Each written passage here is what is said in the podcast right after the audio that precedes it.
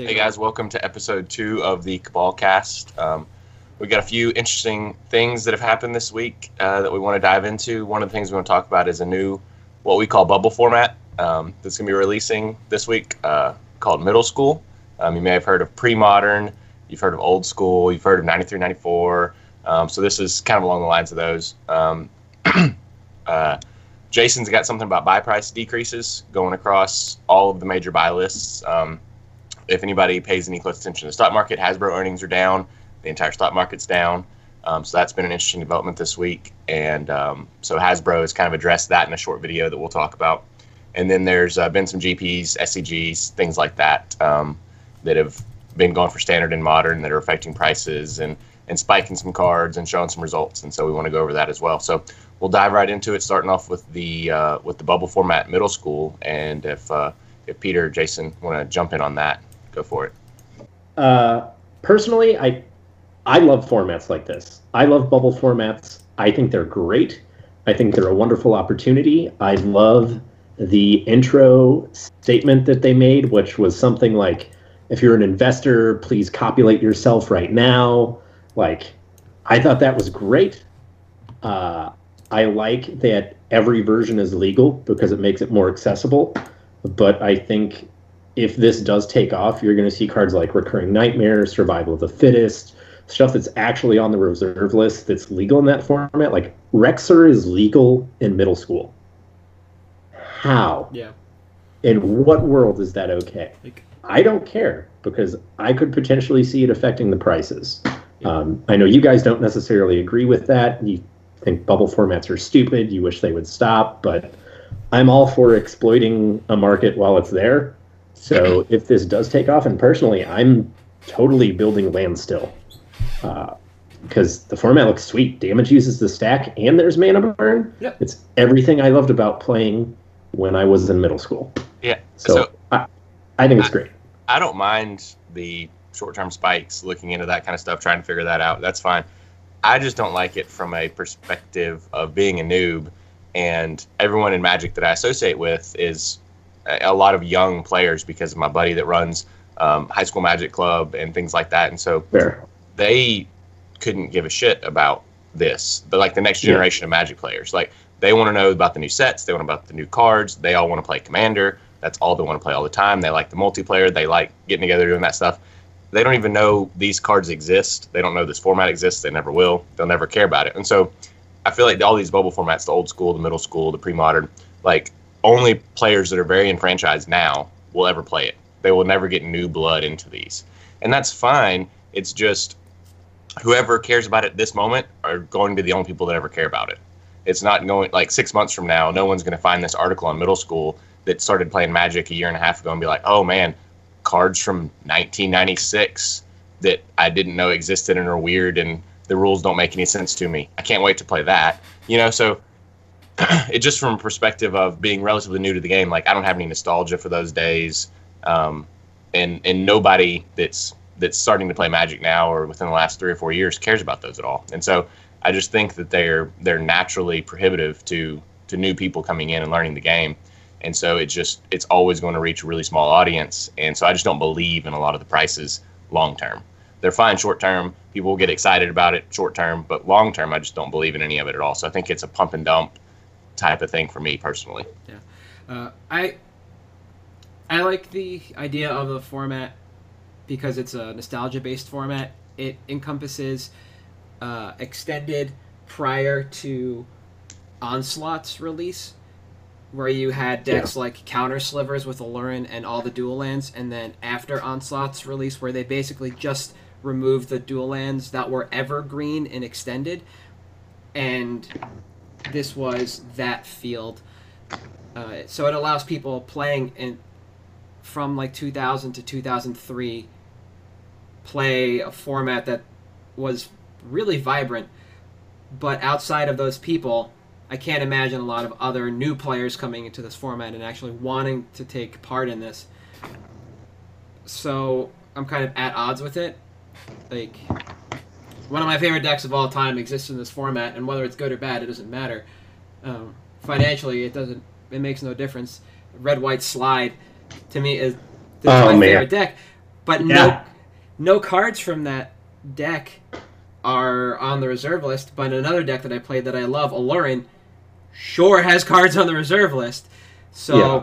that will affect me if this format takes off. Um, Yeah. So I mean, I think it has a longevity though, because old school exists and it's been driving. I mean, a full set of power from IECE is what five k now.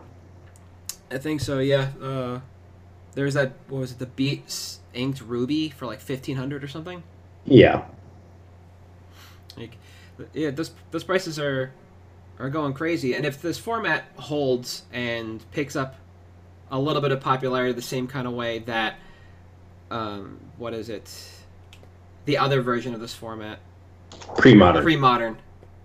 yeah, where force is banned. yeah, we'll we might see a little traction. I mean, this is the U.S. version of pre-modern. Yeah. You know, same thing. I'm excited to see how it works at Eternal Weekend. Yeah. Uh, I'm hoping, I mean, I know it's short notice, but I'm really hoping that it actually performs well there and that you see even just like an eight man event fire, I'd be happy with. Yeah. I mean, you know, we've had Frontier, uh, Pauper was basically a bubble for a little bit and then disappeared off the face of the earth. Uh, I mean, the, Brawl, Yeah, Immortal Sun was 25, 30 bucks for a non foil because of Brawl. And now it's, no, it's nothing. For a 12. week. Brawl lasted a week. yeah. Yeah. It's officially yeah, gone from I, Moto. I right? just to me Yeah. to me all these formats are the bourgeoisie of magic and i just don't see the wide and long-term appeal of them Yeah. But you don't you don't like Migos? You're not bad and bougie? What's wrong with you? no i am but I, don't see. I just don't see the the wide the wide appeal to the new masses coming in the new players the new blood Sure. Yeah. like it to me these formats are just always going to be limited in their players and as soon as any of those players start leaving no new players are coming in yeah, Uh, That's fair. So, but you guys, you guys have the nostalgia for it. Y'all are talking about decks I don't know exist. You know, um, so so that's just my perspective from Yeah. only having played for like Yeah. a couple years. and I get that, and I think this format might make a nice place for people to play who want to get into Legacy but are afraid of Legacy. Like, sure, Force of Will still exists in this format, and and it is an expensive card, but there are a handful of Legacy decks that exist in this format that you can basically play before you have to dedicate to buying all the high-end Legacy cards. Yeah. Learn is one Isn't of that what decks. Burn exists for? Yeah. In every format. Oh well, you have goblins here, and you have I think You do have goblins. um, you have some really janky elf cards to play. You don't have Skull elves? Clamp yet. Yeah, you don't have Skullclamp, but you So get have- elves with Yeah. Cradle. Yeah. I mean, and I'm looking in Fine. recurring nightmares and bans, so you can play like a Nic Fit style deck that's just green black value. Like, those kind of decks will exist, and people can buy in. Nic Fit people, man. They're, they're the best. they are an interesting breed. Reading those tournament reports is it's great. Amazing. Yeah. Uh,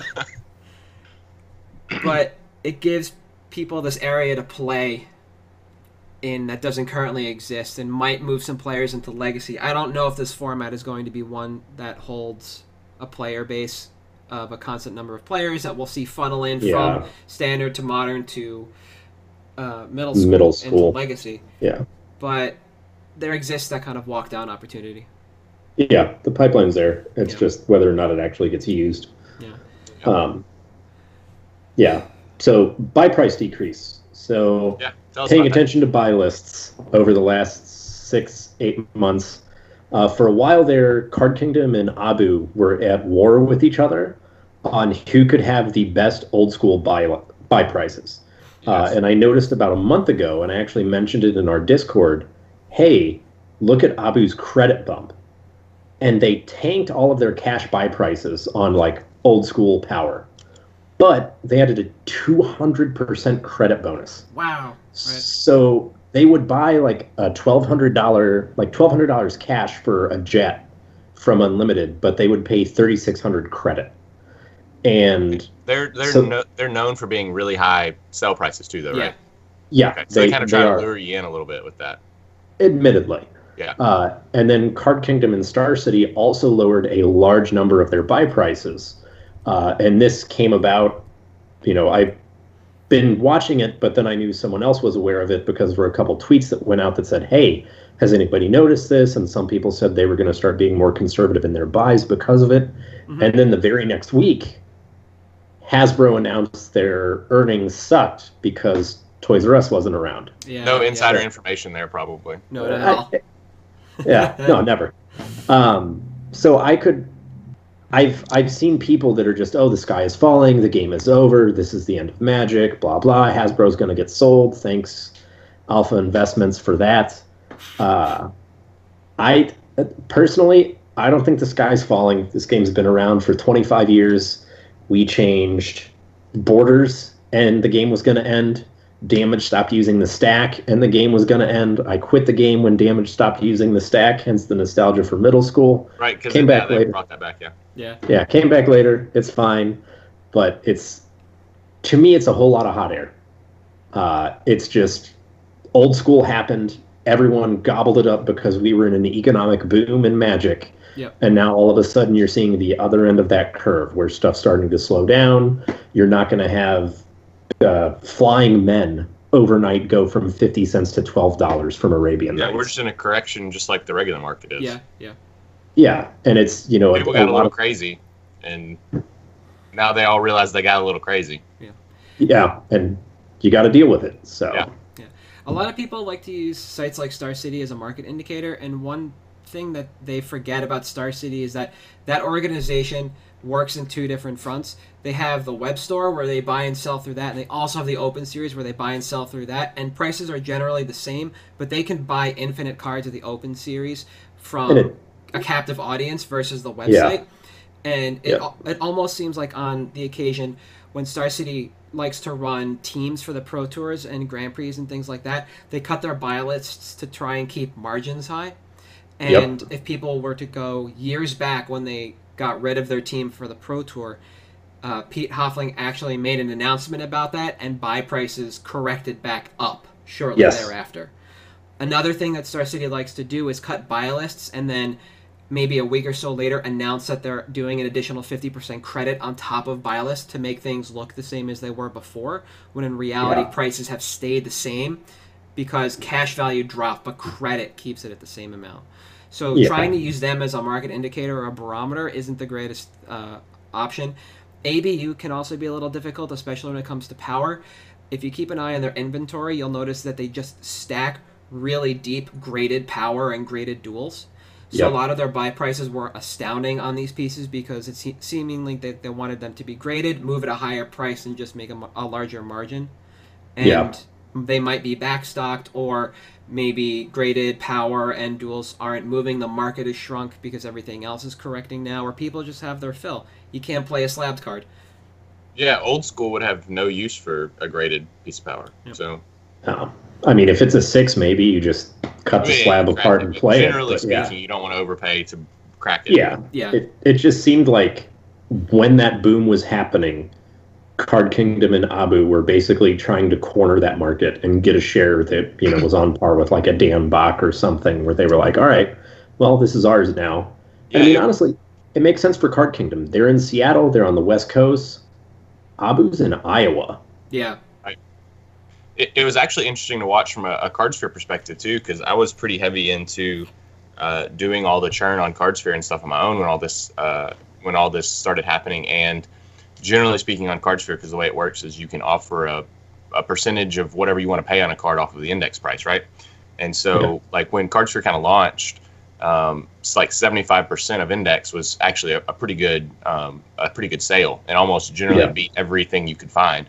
Um, and when this all started happening, it got to where about 85% sometimes wasn't beating Card Kingdom buy lists. Yeah. Yeah. I had to really start checking because what used to be a good offer necessarily wasn't anymore because Card Kingdom and, and Abu started really cranking up their buy lists. And I don't know that it was in response to Cardsphere because I don't know that Cardsphere is enough of a market mover for that yet. But it was interesting to watch the fact that what was a good offer was no longer once these buy lists really started cranking up their prices. And now that's kind of trending back in the other direction again, I've noticed. Yeah. Um, yeah. Just watching that stuff. So it, it definitely fits what you're saying. So, Hasbro earnings? Yeah, I. Uh, all right, look, they even said it in the announcement. Toys R Us closed, Hasbro's toy branch was not equipped to lose its last major retailer. Sure, they sell some on Amazon, but you go to a department store like a Walmart or a Target, they've got like half an aisle of Hasbro toys, Mhm. and it's whatever's in style.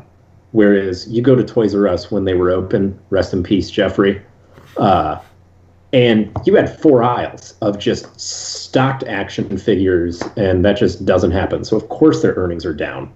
They're going to adapt. It's not going to change the way Wizards of the Coast has been run. They're still making money hand over fist on good sets again, I think. And I honestly, I don't think Hasbro sells.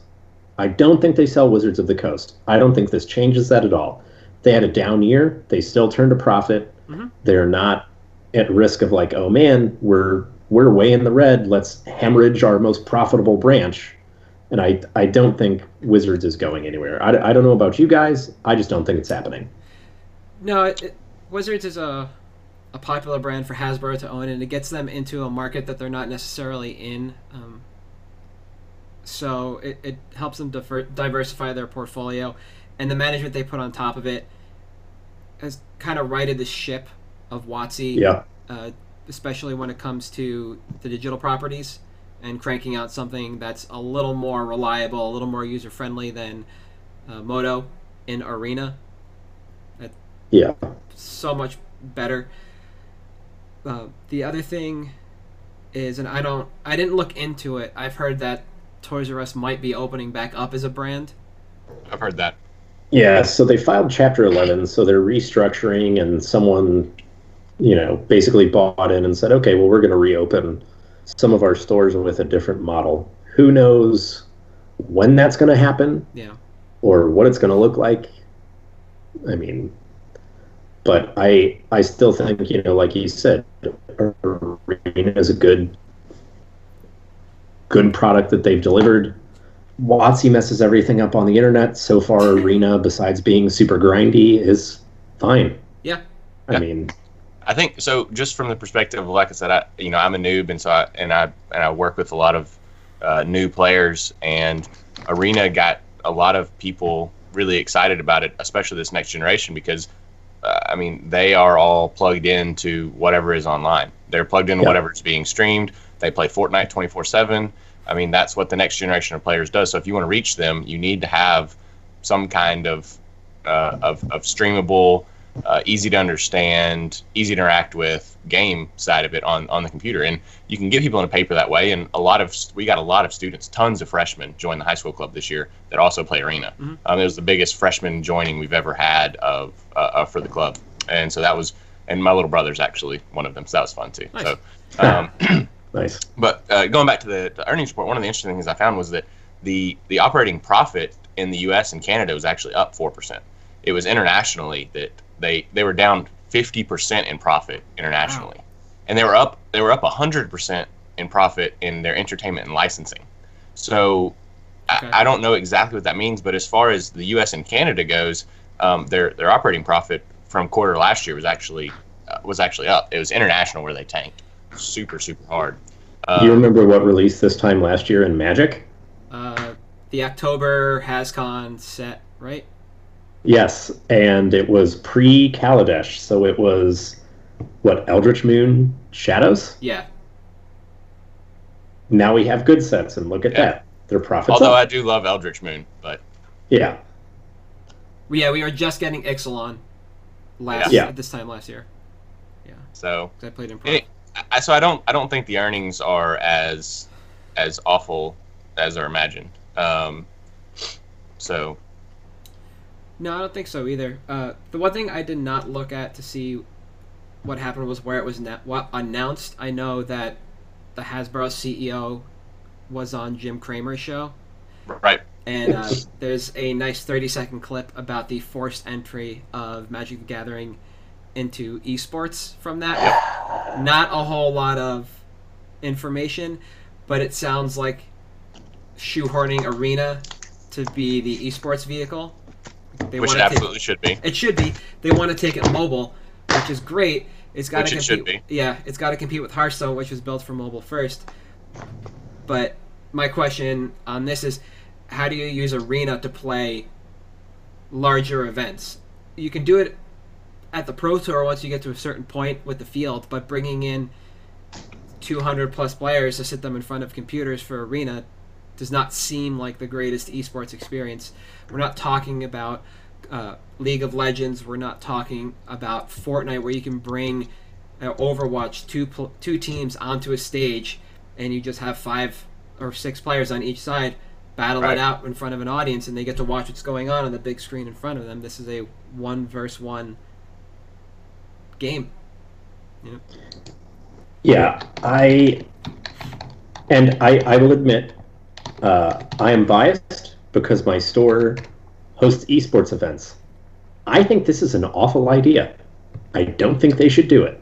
If you want to turn Magic into some type of spectator thing, do what WSOP did. Put a camera down at the bottom of the table where the other player plays their hand. That is perfect. Put it back on ESPN. Do something like that with it. Don't try to turn it into esports. I just don't think the platform can support it. Granted, they're making some good decisions with Arena. I don't think Wizards knows how to network to save their life. If they tried to have Arena host a 200 person event and run the bracket, I think Wizards headquarters would burn to the ground. Don't do esports with it. I think it's. A, I don't think they should try to force their way into it. Uh, if you're looking talking about streaming, then I mean, look at Hearthstone streams.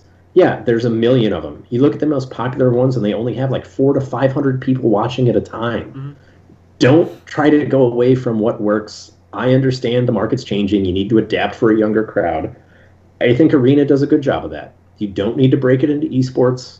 Uh, you can just stick to Twitch and stream it there. But going like you said, Overwatch or League of Legends or Smash Brothers, even Yeah. just it's not going to happen. Don't try to force it. It's a bad idea. Just go WSOP. Have someone who understands the statistics of the game get there, help announce, have nice infographics up where it's not just, you know, oh, here's a life total and a name and an advantage bar at the bottom. Like I, I just it boggles my mind. And Yeah, the production value of Magic current currently is, is awful. Yeah, it doesn't Yeah. matter who you are. Everybody's production value is low. Nobody's cracked the code. yeah. Yep, they're all they're all hard to watch, which is a shame in the era of. I mean, if you turn on League of Legends now and you don't know anything about League of Legends and start like I had a buddy over when I was watching Worlds because Worlds for League of Legends is on right now, and he started watching and he got really into it and has never played or seen a game of League of Legends in his life. Um, but the the casters for all the memes about them are, are generally very knowledgeable what they're saying. Um, they explain every. I mean, and there's hundreds and hundreds of characters in of Legends. They, they explain them Yeah. all well, and I just don't feel like Magic gets that at all. Um, if you're not really entrenched in Magic, you, I, I sometimes have a hard time watching the streams, um, Yeah. and I have reasons to watch them because I do this kind of stuff, and so the production value is awful.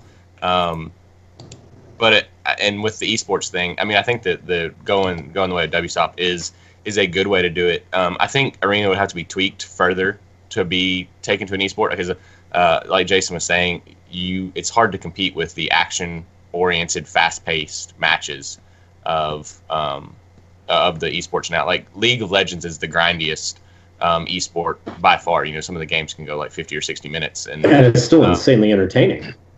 Huh? It's still insanely entertaining. yeah, there's 'Cause but there's, there's yeah, it's in that something fifty or sixty minutes. There's basically constant action. Yeah. And so uh, they, I think they would have to tweak Arena further um, to make it enthralling the entire time, just because Magic is by nature a lot of passive time. Yeah. Um, Yeah. Because there's a lot going on. It's like watching chess. I mean, there's a lot going on in the player's brain that you just can't extrapolate. You can't explain. Like you can try to talk about what you maybe think they may be thinking or their opponent may be thinking, but it's still just going to be people talking about what they think someone might be thinking, and that's not terribly exciting. Yeah. Um, and so it's it's hard to compete with the action oriented esports, but I do think that that's the way things are moving, and so I do think they need to find a way to get towards that space. I'm just not sure if if they're there yet, or if there's a different form of magic that can be kind of dumbed down, which I don't know if that's right because I don't know if you want to dumb it down um, for your player base that wouldn't want it dumbed down, and so. Mhm. I think those are really hard questions to ask, but I do think it's good that they're at least asking them. I mean, it shows that they realize that they're outdated in the way that they do things, um, and that they could do them better. And so it's good to explore all the options and all the alternatives to try to try to fix it. So yeah, One of the things that Arena has the ability to do that live casting Magic doesn't is having the spectator mode that all these other games do, where you have a camera controlled by uh, people in your production room. They can move around the map easily, see what's going on, move from character char- character to character in these other games, and see what items they've p- picked up, how they've skill treed, or just what they're doing. And even if you go back and you watch the versus Super Leagues that Randy Buehler does, they live cast like we are now, where their spectator is just looking at streams from both players, and if one player goes down for whatever reason on their Skype call, they lose all that information. They only have half a game. If Yeah. Arena has a programmed in spectator mode that is a third person that can see both hands, can see what's going on on the board, look at things effectively, bring up card text as they mouse over them, that makes bringing in an audience a lot easier and it makes the game more attractive to look at. It still doesn't help the fact, and this is how I uh, look at Arena. If you can't play Storm and have it make sense in any medium, then it's not ready for Magic yet. And That's fair. spellcasting on Arena works. It's not bad. I've yet to see a storm counter because it only has standard, and generally speaking, if I'm casting multiple spells in a turn, I'm playing red, and I'm either winning or losing at that point. Yeah. But I don't think it's equipped to handle the expanding mono, uh, mana pool that Storm uses, the resource count that it needs, fanning out a graveyard, uh, looking at it easily. The slider to look back and forth is kind of intuitive, but you you can burn your clock really quickly just looking at your graveyard and uh, trying to figure out what's going on there. There's some things. also really annoying that the clock keeps running while animations go through. I I- that Yes. that really pisses me off when I'm when I'm running low on time and somebody casts a Carnage Tyrant and I have to watch it roar while my time ticks down. I did not know that was a thing.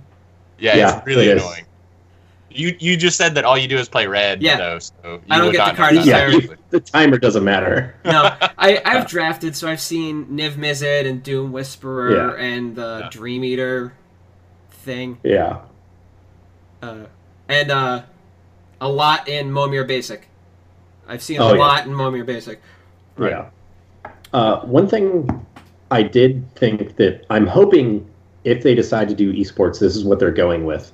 The MMO that they announced they were making with the studio that did Neverwinter, Mhm. that we haven't heard anything about since. If there is some kind of WoW style PvP mode in that, I guess I could see them taking it into an esport. Sounds awful. Yeah, I, I don't think it works because you're competing with WoW, which has been doing that exact esport for Fifteen years. yeah for forever, and you're not going to break in on that market. Uh, but that's the only way I could see it maybe making sense. But again, we haven't heard anything about that No. MMO since last year. I think year. that thing's DOA. I mean, I, yeah, For people that wanted to look it up, though, this is from around the same timeline that they announced the movie, correct? Where they were going to take the Planeswalker characters. And, okay. yeah, Yeah. I, w- I kind of want to say that that turned into the recent D and D campaigns that cross over into Ravnica. Yeah, That's kind of what the movie felt like it became was this crossover. But I totally forgot about that. yeah. Yeah, with uh, Cryptic Studios, the uh, Oh, Love me some Yeah. Neverwinter, man. right the- Yeah, that game's great. Yeah. Uh, they are, according to Cryptic Studios' webpage, still hiring for software engineers, low, mid, and senior, uh, level designers, art directors, literally everything. So yeah, an Oh, good. So they have no one working on it. Yeah, Yeah. Well, there's that. that's where it is. yeah. All right. Uh, so you want to move on to results from this weekend? yes. All right. So GP Lille has finished up. I don't know who won that.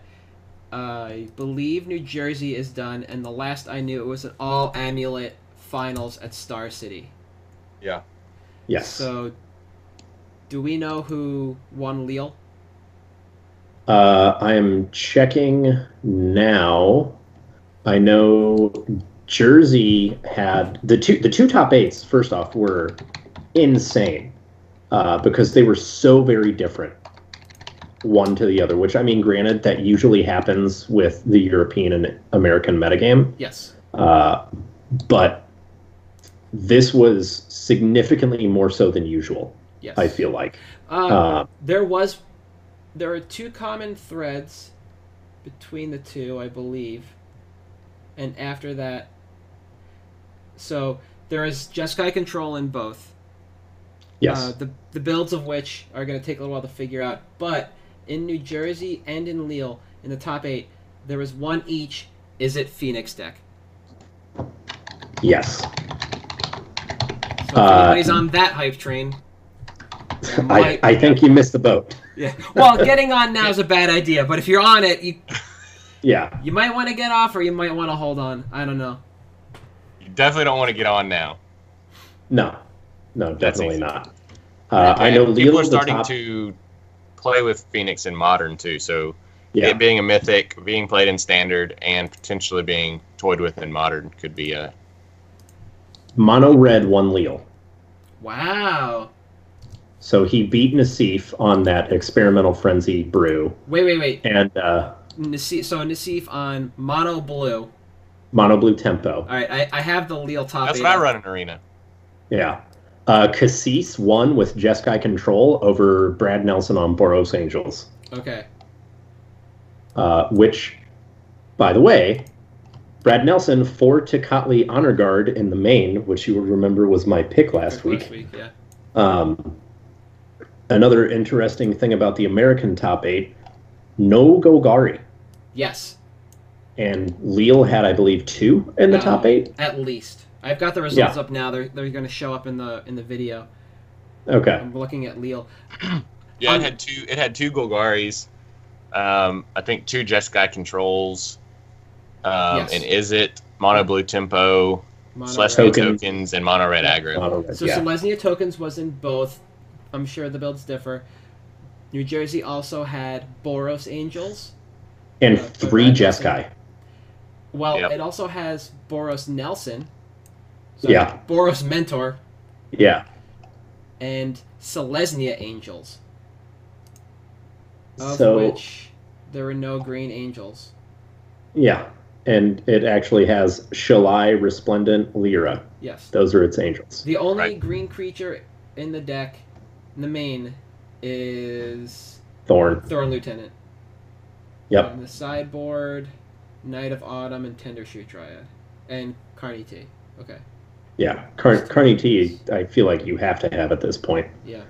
Um, Yeah, that card is very annoying for people that play mono blue tempo on arena. yeah. Uh, and I think you know, whereas a while ago it had been around 15 to 20 bucks, I think that's going to shoot back up to the 25, 30 range now. Um, even just being a sideboard card, although if you look at the Lille deck lists, there's quite a few of the Golgari decks running at main now. Uh, something Yep. I, All the Think Golgar is- decks ran at main. yeah, I, you almost have to at this point. hmm It is a two of and a three of. Yeah. Uh, so I, I think, you know, financially wise, what we're looking at implications for me, obviously, you've already missed the uh, Arclight Phoenix train. Yeah. That started two days ago.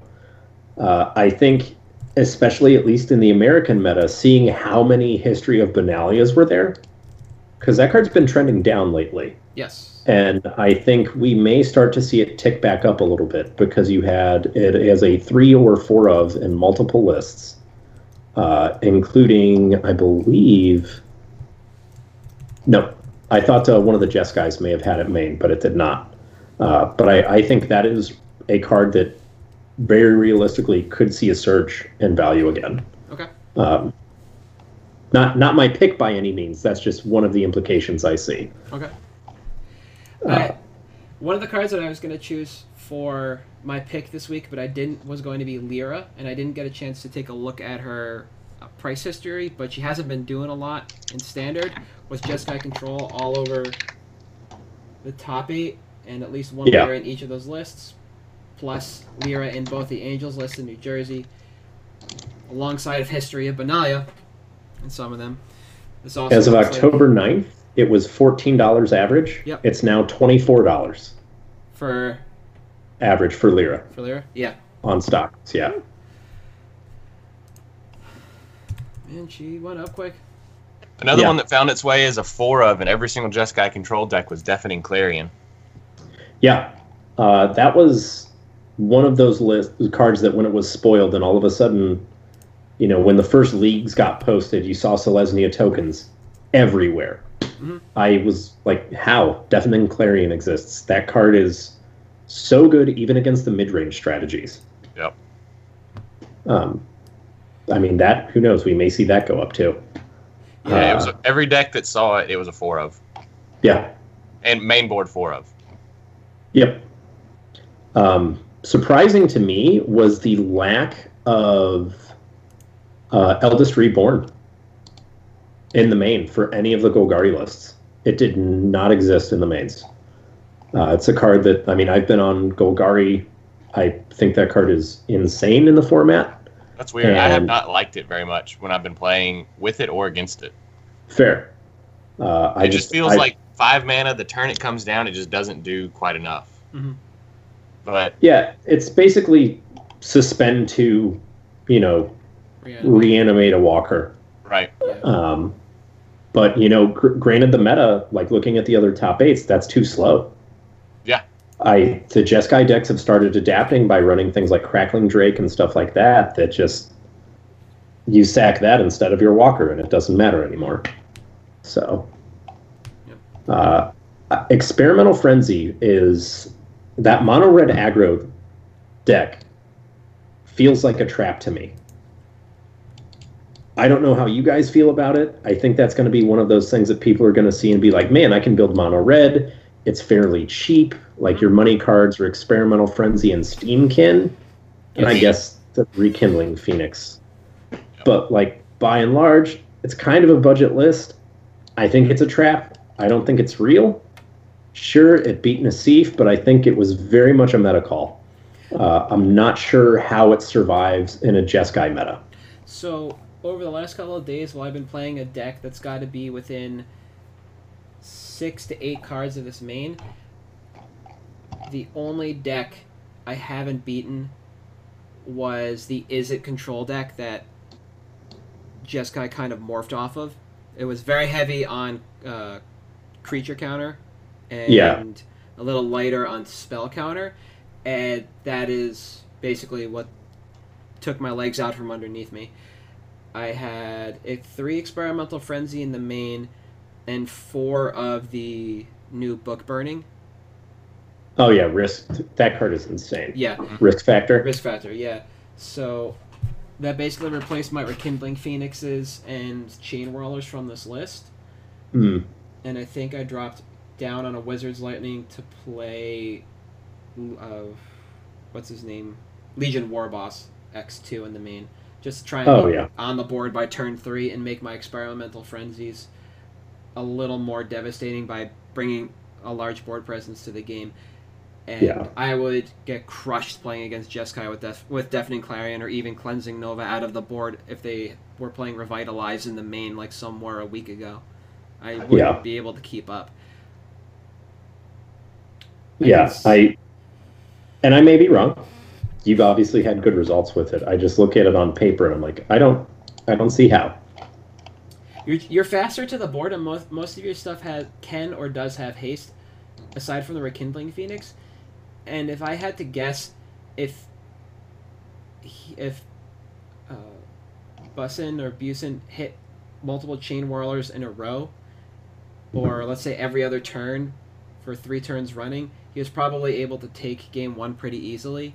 After Yeah, the after sideboarding, I'm pretty sure he's going to bring in fiery cannonade. Oh yeah, and most likely fight with fire.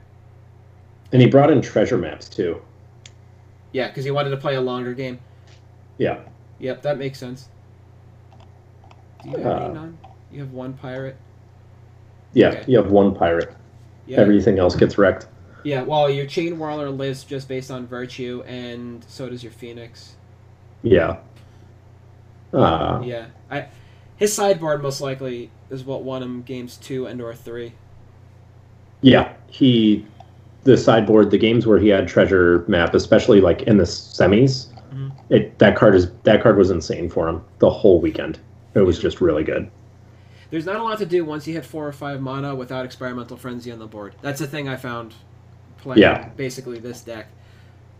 And having experimental frenzy on board with five mana can sometimes allow you to play three spells in a given turn, and that's just too much for a lot of decks to handle. Yeah. I don't even know if Jeskai has a way to get it off the board once it's landed.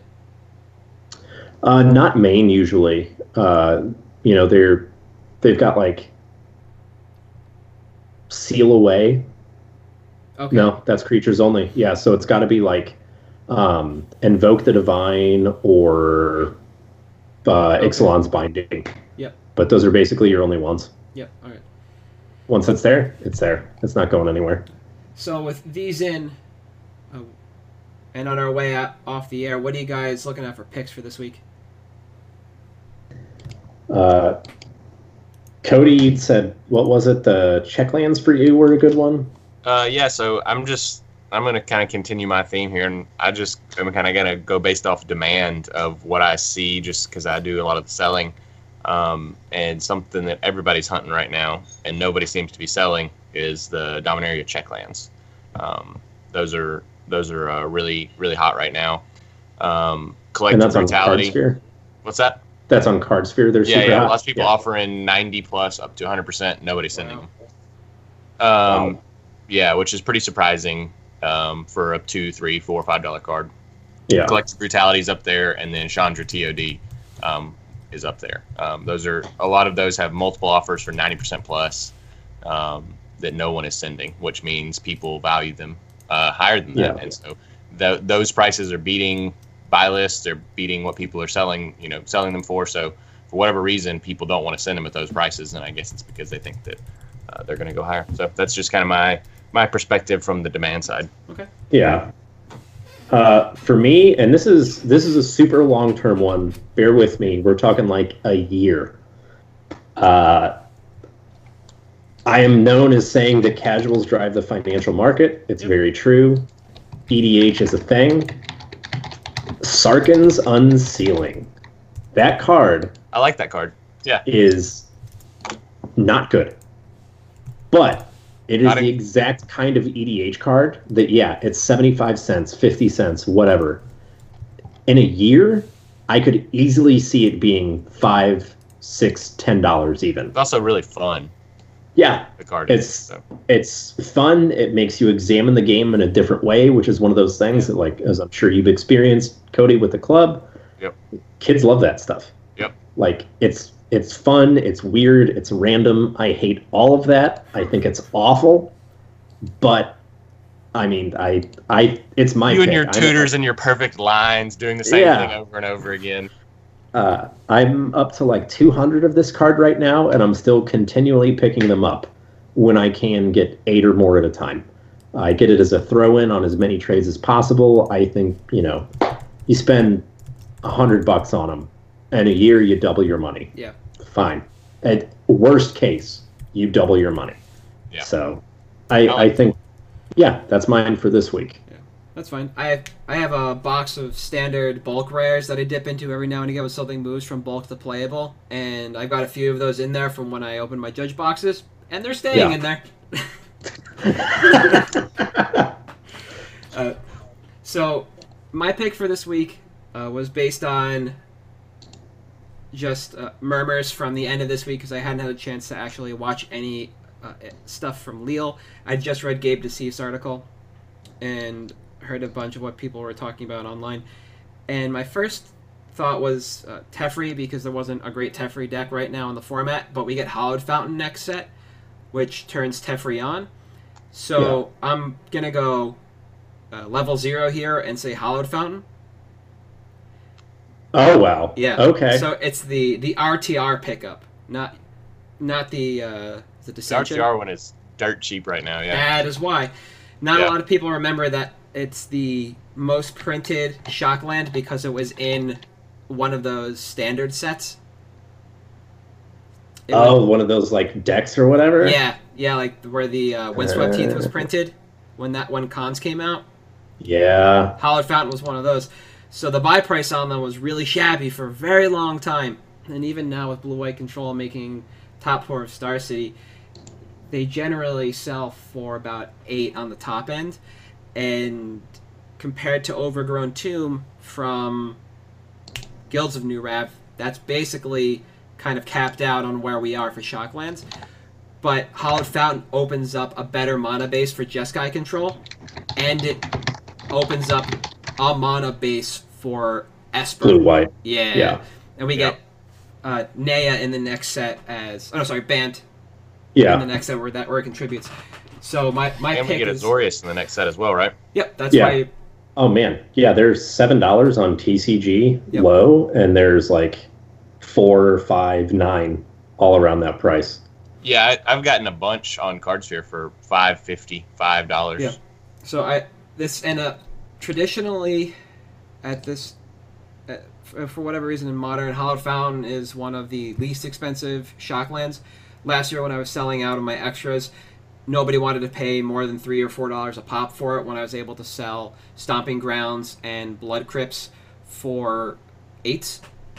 Yep. So this might be the time now where we actually see, while it'll be an influx of supply, we should see a big uptick in demand as we have a large number of standard players in just in the game right now. Yeah. And When standard's good, people play. Yep. Yeah. I like that one. Good pick.